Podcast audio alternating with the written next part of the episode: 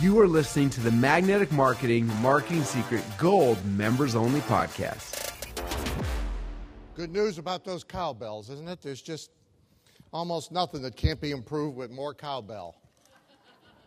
Now, come on, how many know the reference? There you go. Say, I'm more with it than most of you think. Huh? All right. What we're supposed to be doing is um, advanced magnetic marketing, which, how many of you um, own one version or another of the magnetic marketing system? Okay? And by the way, you'll all, when I ask a question like that, there's more to be learned by looking that way than there is looking this way. Say, because there's a lesson in all this. So let's try it again. How many of you own one version or another of magnetic marketing? One more time. There's more to be learned looking that way than there is looking this way. Nothing in those 30 seconds that I'm going to do up here is that fascinating. Okay? Now, how many of you found your way here as the first point of entry by magnetic marketing? Raise your hands. There's more to be learned by looking. There you go. Okay, a lot of folks.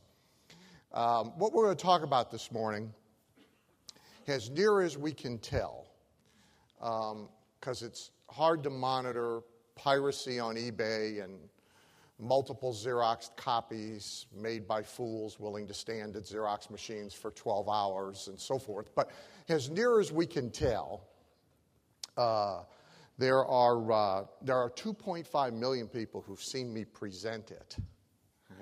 Now, again, it's hard to count the ones leaving while you're talking, but give or take. 2.5 million people have seen it. $65 million worth of that product you raised your hand that say you own uh, sold in its lifetime. And roughly 200 business niches uh, substantially influenced, if not with no disrespect intended, the guru in that niche having taken magnetic marketing and inserted plumber and um, gotten their start that way uh, with my sanction, by the way. So, what, keep in mind what we're going to look at this morning is the basis for an entire approach to marketing that has sustained itself over 34 years. Now, of course, you want what's advanced. That's why you came here, right?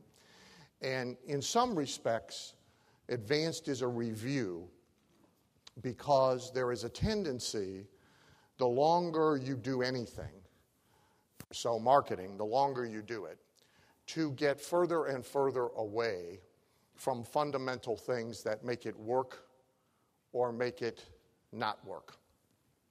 Most of you know I own racehorses and uh, harness racing horses, which are the ones, not the kind in the Kentucky Derby, but the kind that pull the little carts for those that. Um, and um, I'm here working for Oats, so you should be glad.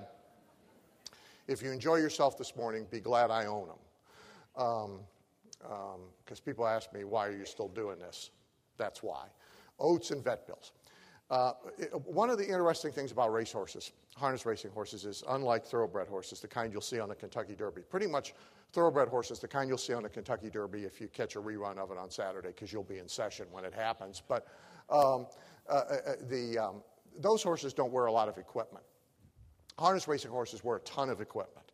So if you come for a barn tour, if you're in Ohio with me at any time and you come back to the barns, you will see millions of pieces of equipment in the barn. And so there are, I think to pass the trainer's test, there's 130 different bits you have to memorize for different purposes. There's head poles that go on this side or the other. There's all kind of boots. There's there's straightening bars that go on the sulky. There's five different kinds of head poles. They sometimes have a big spiky burr on this side, sometimes they don't. There's elastic straps. There's uh, jock supports for the studs that are still stud. There's spreaders for the ones that bang their legs together. There's equipment up the wazoo. When you buy or you when you buy an older horse, so a seven, eight, nine, ten year old horse, they race until they're 14 you find usually that they come wearing a lot of this equipment. And here's why. Over the period of their lifetime, they've gone from maybe three trainers, four trainers, five trainers, six trainers. They've moved through a variety of barns. And every place they've moved, somebody has added equipment. Nobody's taken anything off to see if it's still necessary. They've just added more stuff on. So by the time you get this eight year old horse, he is pretty much wearing everything but the kitchen sink and a trailer. Okay? Everything else has already been attached to this thing because people have just kept adding stuff on without ever testing to see, gee, is this thing still necessary? Who knows why this was put on? And ultimately, what you do is you strip it all off and you start from scratch. Marketing to me, especially when I work with clients who have fairly large companies that have been at it for a long time, they've pretty much done the same thing. They've just kept adding stuff on. And they're doing more and more and more, and they've complicated and complicated and complicated. And they've arrived at a place where often they have drifted away from the key things that make marketing either work or don't work. So, one of the things we're going to do this morning, not only is there new and is there quote, quote, advanced, but there is review of the things that make this tick. I have one other quick comp- preface comment for you. At the risk of offending some, but most know better, it's just convenient slang, but you ought not be deluded by the convenient slang. There is no such thing as internet marketing, social media marketing, any more than there is newspaper marketing or Valpak marketing. Truthfully, there's not even any such thing as info marketing, although we, again, call it that because it's convenient slang. Social media, internet, newspaper, radio, TV, billboards, imprinted pencils, baseball caps with logos on, they are all the same thing. They're, they are not a business, first of all. So if you walk around saying you're in the internet marketing business, that's like walking around saying, I'm in the baseball caps with logo wearing business. Right? It's not a business. Right? It's not marketing. It is media. It's the way, it's a tool with which we do marketing. You ought not confuse the two things because you keep adding stuff on sometimes with no good reason other than the fact that it exists. So technology is one thing, marketing is another. Media is one thing, marketing is another. We will be talking about marketing all the way through this morning. Magnetic marketing was, was built originally, um, and if I have time, I'm going to talk a little bit about its origins in a few minutes. But it was built originally basically for two groups salespeople and small business owners. Okay? And so, salespeople here is the formula uh, that I was taught when I started in sales, and pretty much every salesperson is taught. They were taught it in 1950. That's not when I started. They were, they were taught it in 1950. They were taught it in the 1970s when I started. And today, this very day, as we sit here, there are sales managers and sales trainers all across the country probably all across the world, with eight people in a room, 80 people in a room, 800 people in a room, still teaching the exact same methodology that was taught by the, I presume, Christ got the 12 disciples together for the sales training meeting and said, here's what we're going to do. Right? So the sales formula was this now, I don't have time to tell you the joke, so I'm just going to give you the punchline. Okay? You, you all ought to know the joke. And if you don't, somebody next to you knows the joke. You can get it on a break. Okay? But the sales formula is yeah, I get slapped a lot, but I get a lot too. Okay? That's the whole approach to selling that has been there since the beginning of time. Go out there, get slapped a lot, and hopefully Law of averages says every once in a while somebody is going to say yes. That's, that's the whole thing. You can summarize every sales training program pretty much that's ever been written right to that. So, what's the flaw in that? Well, it requires two things.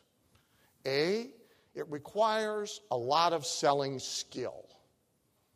To survive doing that, you've got to get really, really, really good, which most people aren't willing to do. Secondly, maybe more importantly, it requires the willingness to get slapped a lot, which is sort of unpleasant, right? So it requires incredible persistence.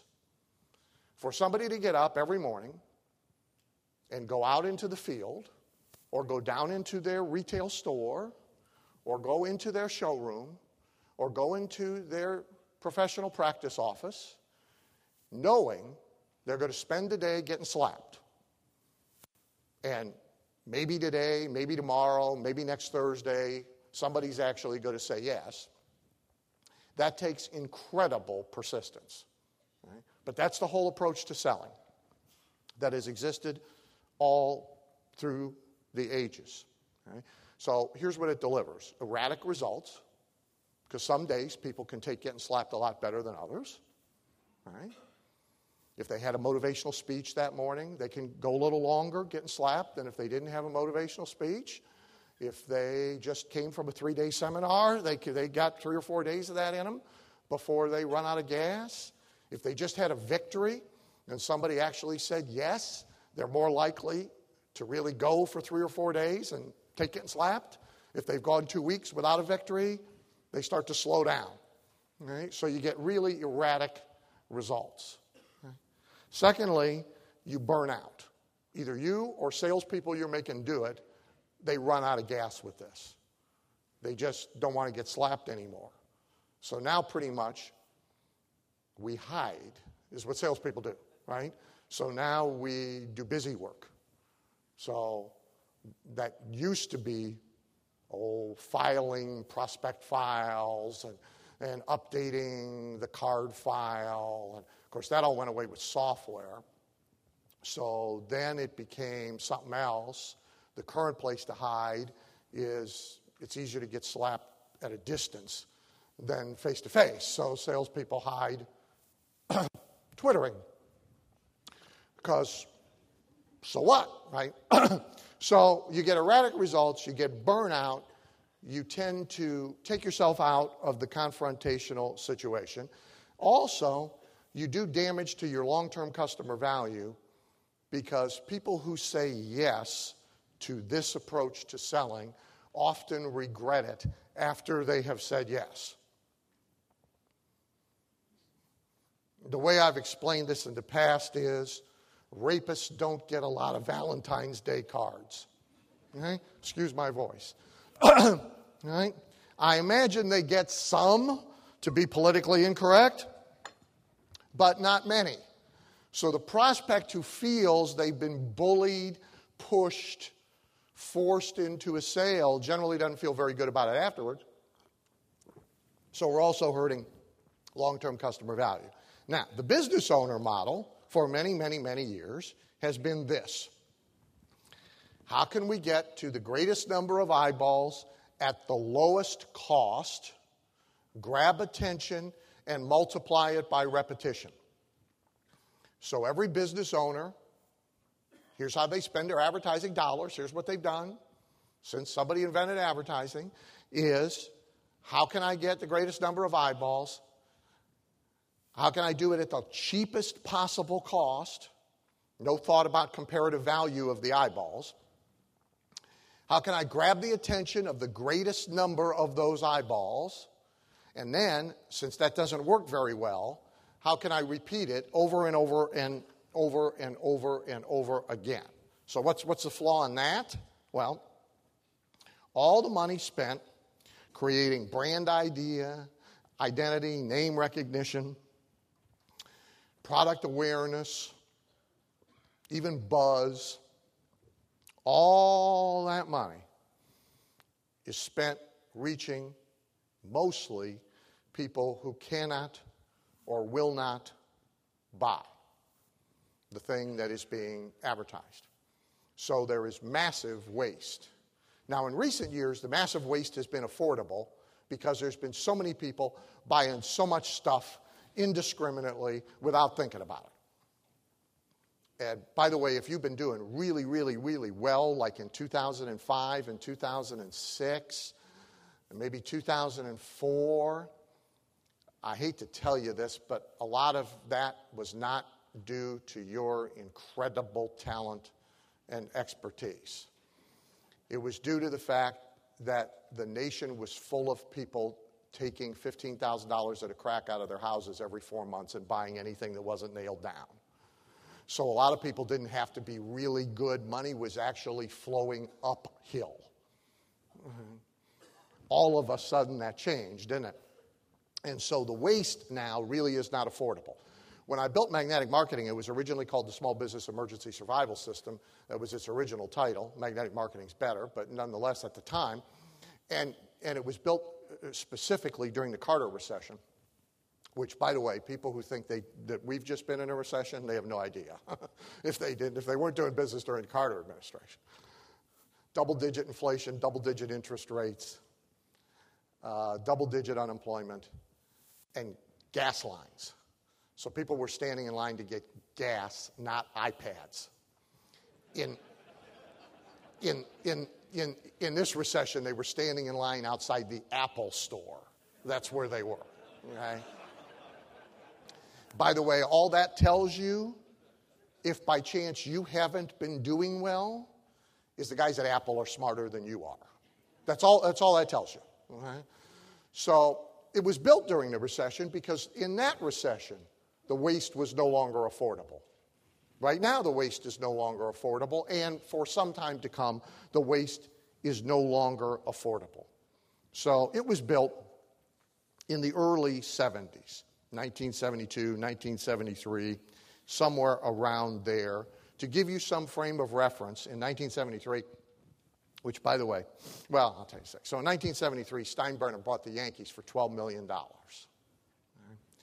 Um, I believe now the Water Boy has a three year, $12 million a year contract. Um, uh, the, cat can, the life expectancy was 71 years.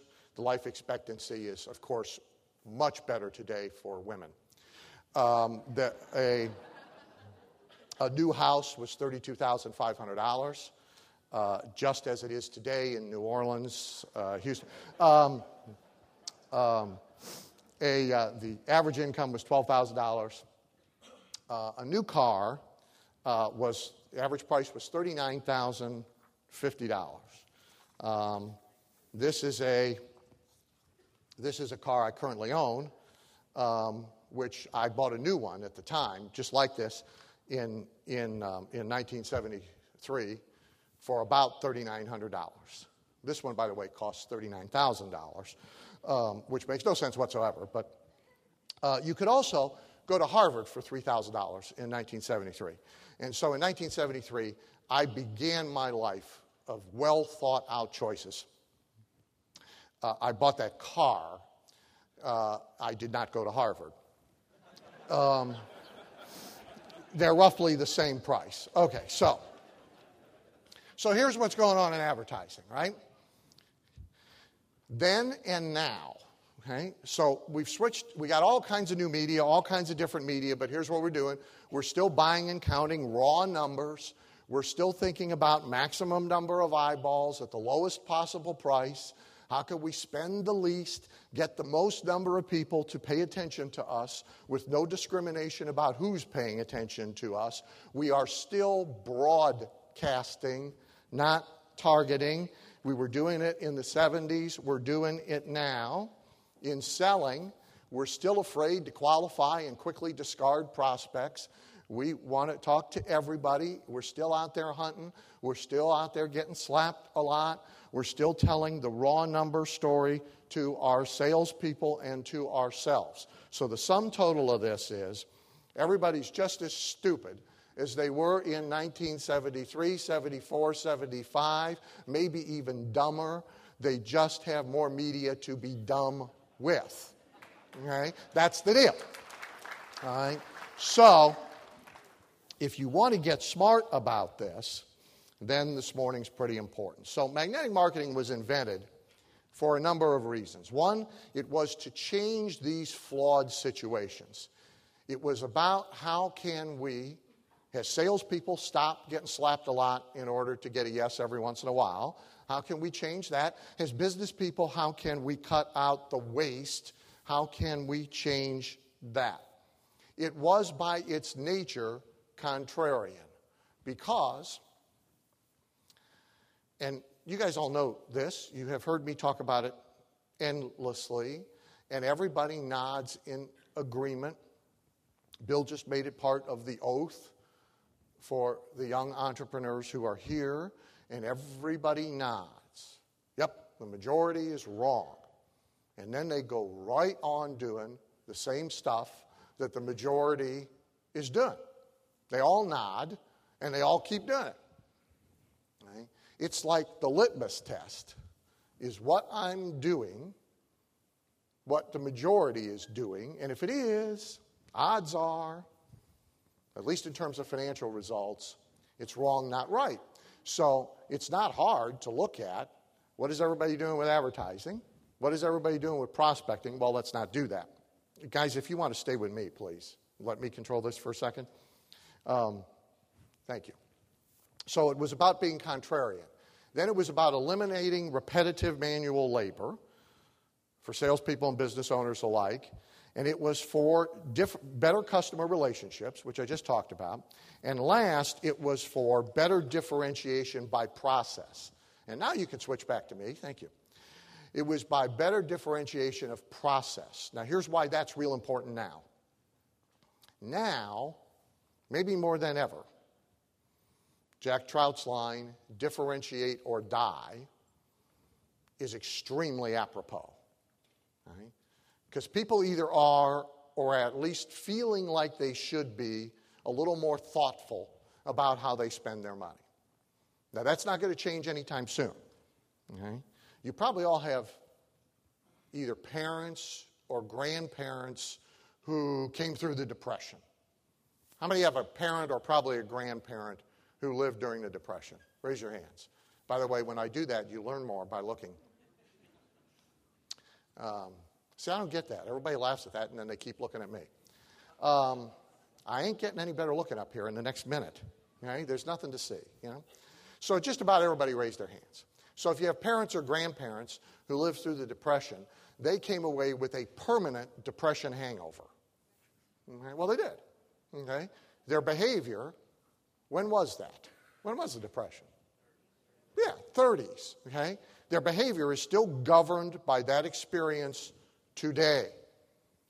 Mm-hmm. They still do certain things, particularly with regard to money, consumable products. They do things today based on the experience they had in the 1930s. It affected them profoundly, in part because nobody was standing in line at the Apple store. People were standing in line at the Apple cart, okay? not at the Apple store.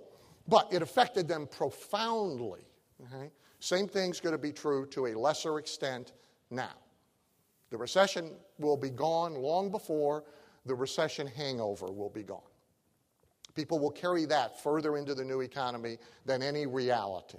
And the main part of the recession hangover is a feeling that we should be a little less loose with our behavior when it comes to spending.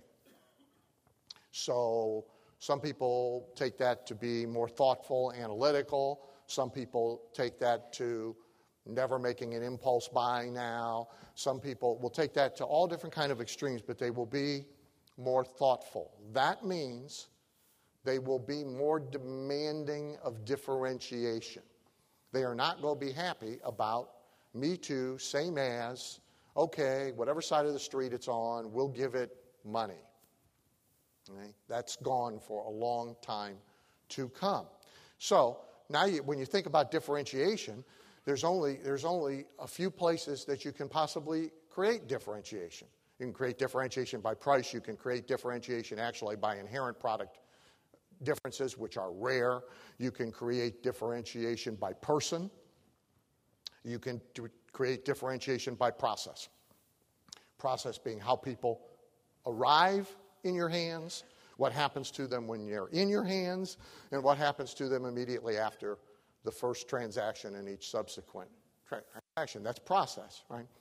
And so you can create differentiation, very important differentiation, by your marketing process itself because the three things that affect how people feel about you and about the purchases they make, and their feelings are more important than the realities.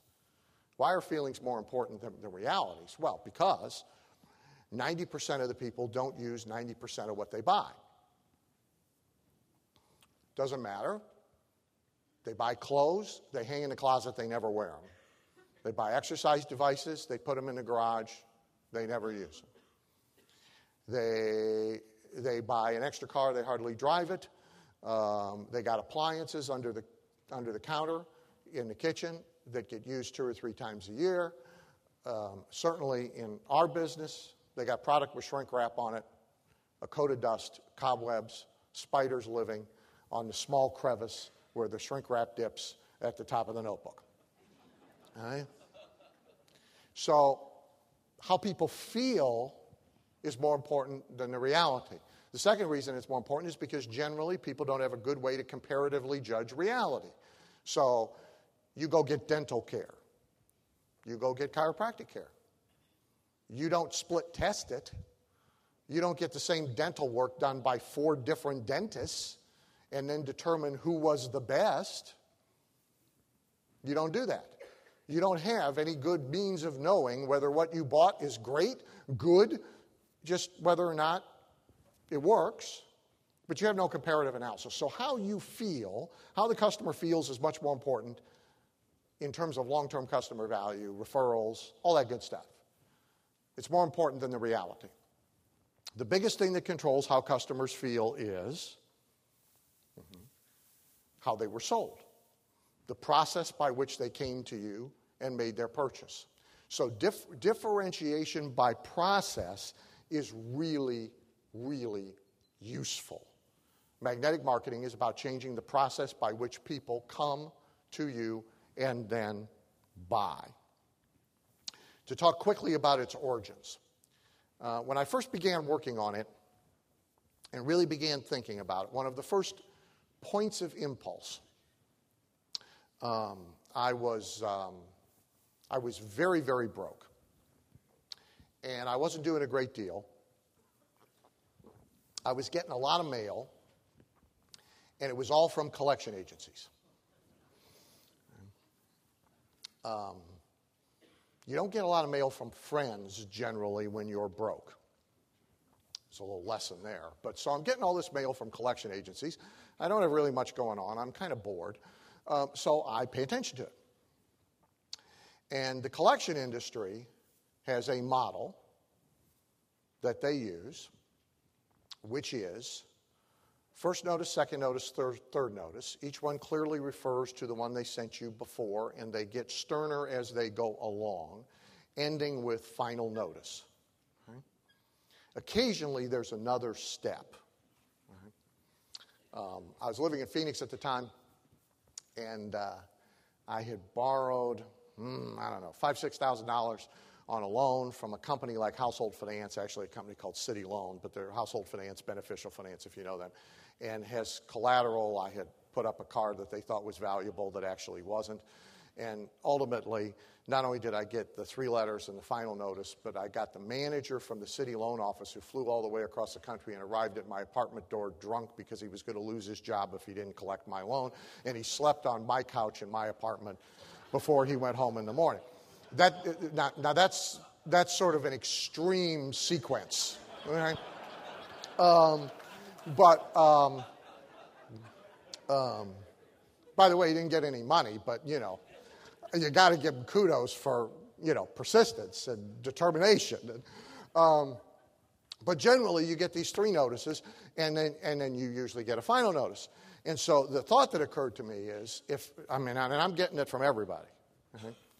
Uh, so I'm thinking, if this actually, if everybody's doing it, everybody is doing it. Big companies, small companies, it's got to be getting money from somebody, or they couldn't keep continuing to mail it right? So that's possible. Secondly, if it's getting money from people offering them nothing, I mean, there's not even a bonus. I mean, so if it's, get, if, if, if it's getting money from people, offering them nothing, and it's getting money from people who presumably haven't got any, wonder what would happen if we tried it on people who got money and offered them something. So that's like the first germ of where this came from. Uh, another is there's a thing in the real estate industry, I don't have time to teach this morning, called farming, but that contributed to it. The direct marketing industry contributed to it. The realization that people generally back away from predators, uh, if they can, contributed to it. And study of really old stuff, which I know a lot of people don't get.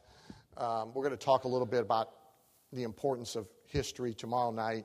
But magnetic marketing actually, maybe I'll have time to show you this tomorrow night. Magnetic marketing actually had its some of its origins in um, 1926. Um, and so, if we have time, I'll show you that tomorrow night. So, it's sort of a complex matrix of ideas and sources of information went in to these basic premises. Now, these have also evolved over the years. So, these are the current key premises of magnetic marketing. Okay? One is the time and talent or skill and or a sales event meaning when someone is face to face, nose to nose, on the phone, or at an order form, a sales event. But time, talent, and skill is enormously valuable and ought not to be wasted. So, the Cleveland Clinic, where my doctor is, makes their money by having doctors do things to patients. They do not have their number one cardiac surgeon subbing for the receptionist when she goes to lunch. Now, that may come about under Obamacare, but it's not happening. It's not, it's not happening now. Um, how do you know if you have Obamacare? Um, the, the, directions to your doctor's office include turn left when you enter the trailer park. Um, there's a million of them. Okay, so they don't, ha- they don't have their cardiac surgeon answering the phones. Okay? Therefore, if we have a highly skilled salesperson, you or someone working for you, we ought not have them spending a whole lot of time prospecting, getting their face slapped. Right? Their skill is in selling. If we have a really great marketing campaign, we ought not be wasting money putting it in front of eyeballs that can't respond to it. So the first premise is time, talent, sales events are extremely valuable and ought be treated as if they are extremely valuable. Second, selling against resistance, poor use of time skill leads to all sorts of bad things. Three, this is fairly, this evolved. This was not an original premise, so we can call this an advanced premise.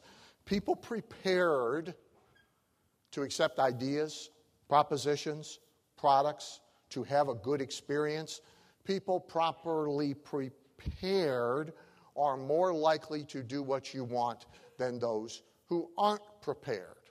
Right? It's why door to door selling is so hard.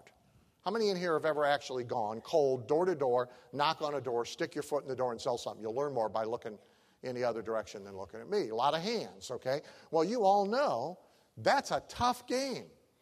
Why? Because the person on the other side of the door has zero preparation for your arrival. None. You interrupted them, they were doing something else, they feel threatened by somebody at the door, they're unhappy about being interrupted, they're in a different frame of mind, zero preparation. So that's the hardest kind of selling there is to do in the world. What does that tell you conceptually? Somewhere at the opposite extreme of that is the easiest kind of selling to do in the world. So the smart question is how do we get from here over to whatever that is so we get to do easy selling? We do it with properly prepared prospects. There's a concept I'll talk about Saturday night called the delayed sale. So that's a premise. Fourth premise who you are selling to is more important than anything else. That's also an evolved, fairly advanced premise of magnetic marketing. Fifth, you must appear to be magnetic to others. Nobody wants to be the only one attracted. Six, products or services are rarely inherently magnetic. And if you can't get past selling stuff, you're really stuck. Especially now. Everybody's got all the stuff they need. How many of you bought an iPad? Keep your hands up if you already owned an iPhone. Well, what the hell do you need an iPad for? It's the same piece of stuff, it's just bigger. What? You want to be sure everybody at Starbucks knows you got it? Uh, uh, people are going to be like Flavor Flav, wearing it around their neck on a great big gold chain. Look at my, look at my thing, you know? Okay. Well, because it's not about the thing at all. Seven, pursuit's okay. It is necessary, but it has to feel like it's not pursuit. Mm-hmm. So let's look at the old and the new, or basic and advanced magnetic marketing, real quick. Okay? So, basic was about target marketing, the market. If you know my triangle, here's the triangle. Okay? But basically, we talked about geography, geography plus demographics, and affinity.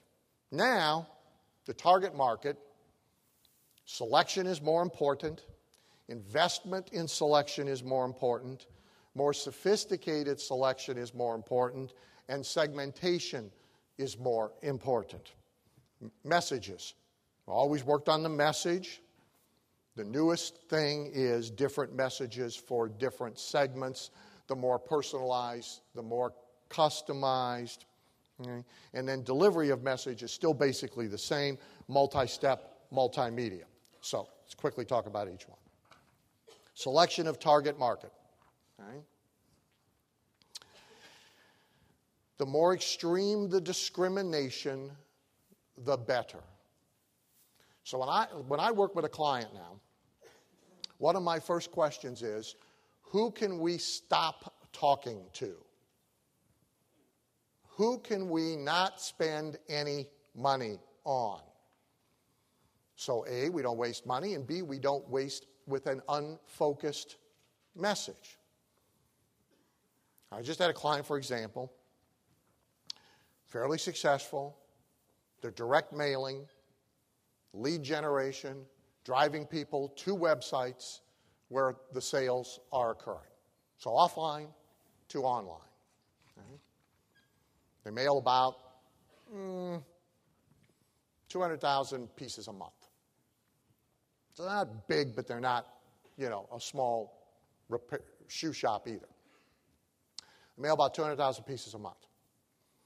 They rent the lists, they mail to certain demographic information about their buyers. Guess what they've never done in 12 years?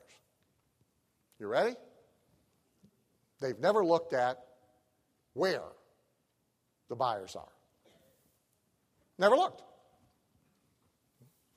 I found 12 states we don't ever need to mail to. One of them is California. Now, that's rare but it's a great find. Why is it such a great find? Because there's a lot of people in California. We can save a fortune by not mailing into California. And California is one of their three least productive states. They never looked. So, my question is always who can we stop talking to? I want to discriminate against as much as I can. Right? Now, that means it's all about buying quality, not quantity, which understand is completely contrarian to what everybody does. They're all about quantity. Magnetic message. It links. Now we want different messages for different segments. How can we slice and dice our customers or our prospects, whether online or offline, wherever it is we finally talk to them, and talk to them differently? One of the problems of platform selling, so I'll give you a quick example of how the who matters. First of all, if you speak and sell from the platform, you quickly determine that generally the who matters a lot. Who's in the audience matters enormously. And the best of the best of the best can get their head handed to them on a stick and walk out the door empty handed if they're really in front of a group they shouldn't be in front of. Now, for almost 10 years, I did the big success events, many of you know. That was the most mixed audience. The only thing they had in common, fortunately, was mindset. But they were from hundreds of different businesses and occupations and age groups and all that. So you couldn't hone in.